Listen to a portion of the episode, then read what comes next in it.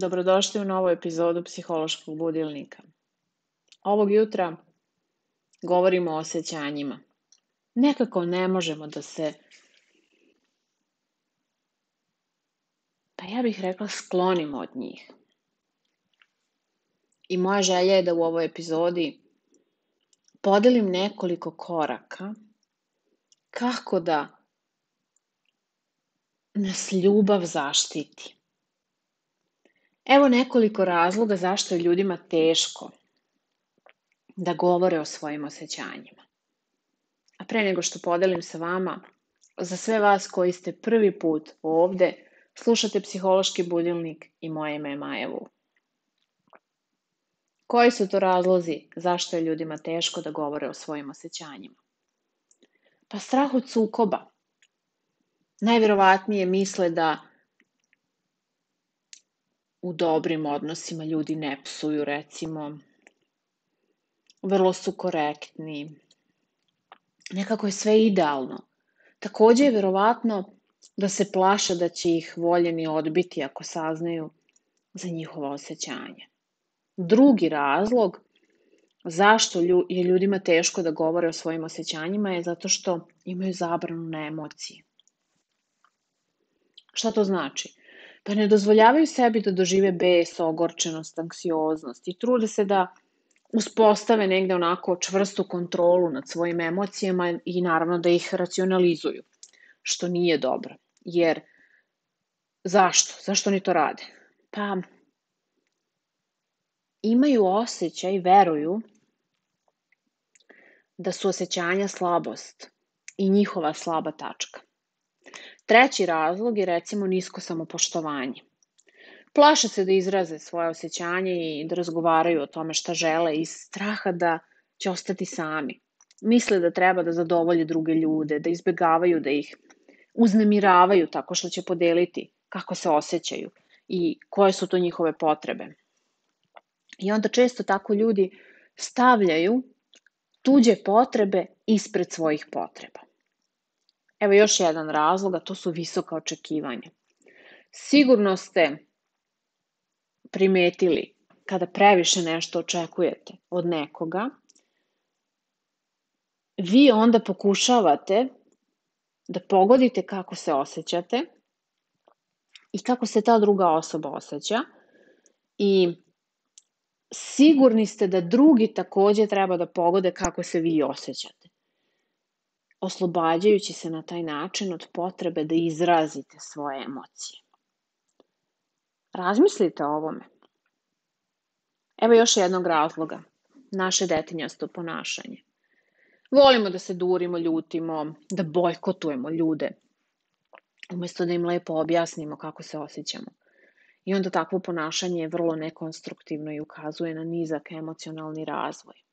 Znate ono, muž nije izbacio smeće i vi se ljutite na njega danima, ali mu ne verbalizujete, ne govorite mu zašto se ljutite na njega. Baš detinjast od vas. Evo još jednog razloga. Emocionalni mazohizam. Kako vam ovo zvuči? Šta to znači? Pa znate da ako izrazite svoje negativne osjećanja, ona će nestati. Kada uživate u žvakanju tih neprijatnih emocija, i mučite sebe, a mučite Boga mi i druge, gubite sposobnost da izgradite jake odnose poverenja sa ljudima. Jel tako? Pa kako onda ljubav može da nas štiti i da, da nam pomogne u svemu ovome? Prava ljubav nam daje snagu i izražavanje naših osjećanja nam daje snagu. Pogrešno verovanje je da nam to oduzima snagu. Pravo je kada se osjećamo kao da smo kod kuće prihvaćeni, potrebni, voljeni. Tada smo u ljubavi prema sebi i lako nam je da izrazimo svoje osjećanje i svoje potrebe. Pogrešno je uverenje kada verujemo svim tim postupcima koji nam se negde onako ukazuju i pružaju na neki način da moramo biti voljeni, da ćemo biti voljeni, da, da moramo da se nateramo da budemo onakvi kakvi drugi ljudi smatraju da bismo možda mogli biti. I onda se nekako izvinjavamo za svaki delić svog tela, duše i tako dalje.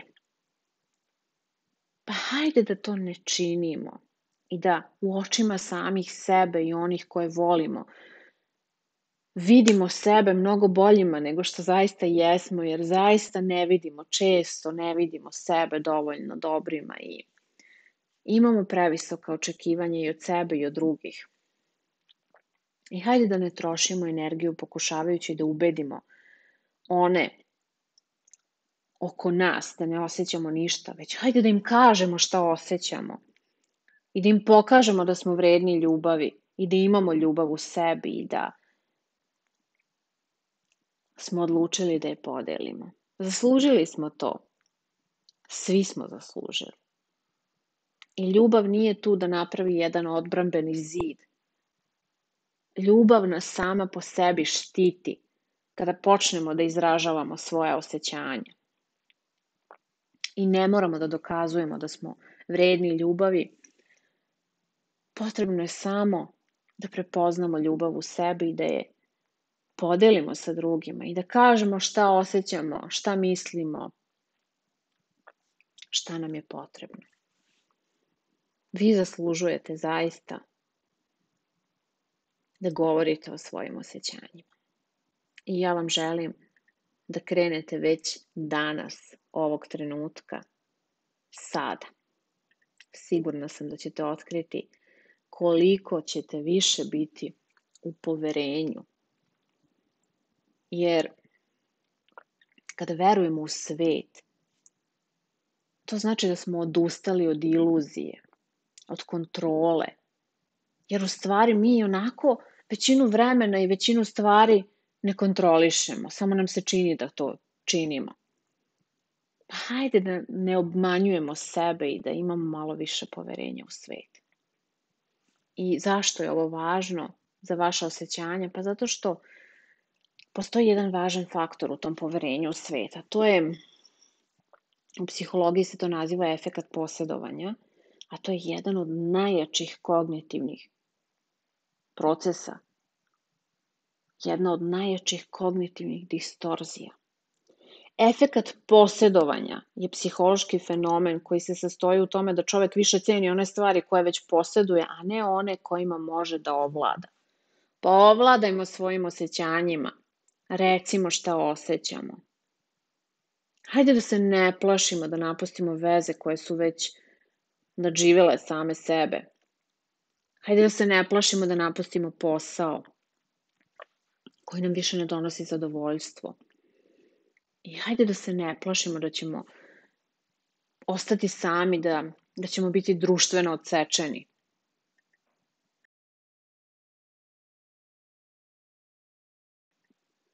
Hajde da kažemo šta nam je potrebno.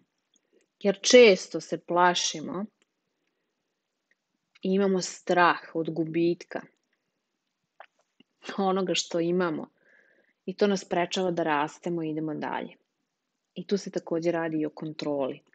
Mislimo da kontrolišemo ono što imamo, ali to takođe nije uvek slučaj. Zato, hajde da shvatimo da u stvarnosti ništa na ovom svetu ne pripada nama, osim onoga što nosimo u sebi, što je već u nama. Pa hajde da podelimo to što je u nama, hajde da to što osjećamo kažemo i da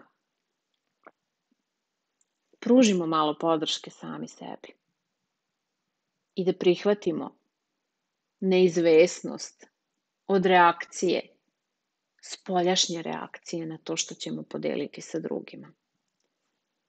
Hajde da ne iskrivljujemo svoje biće i svoje osjećanja i da budemo zaista prisutni, autentični, iskreni prema sebi, ali i prema onima koji nas sreću u ovom životu. Ako vam je ova epizoda bila od značaja, Volela bih da podelite komentare i svoje utiske sa mnom. Takođe pozivam vas da zapratite kanal i da podelite ovu epizodu i sa svojim prijateljima ukoliko mislite da će im biti od koristi. Hvala vam što ste izdvojili svoje vreme i ostalo nam je još jako malo do kraja ove sezone.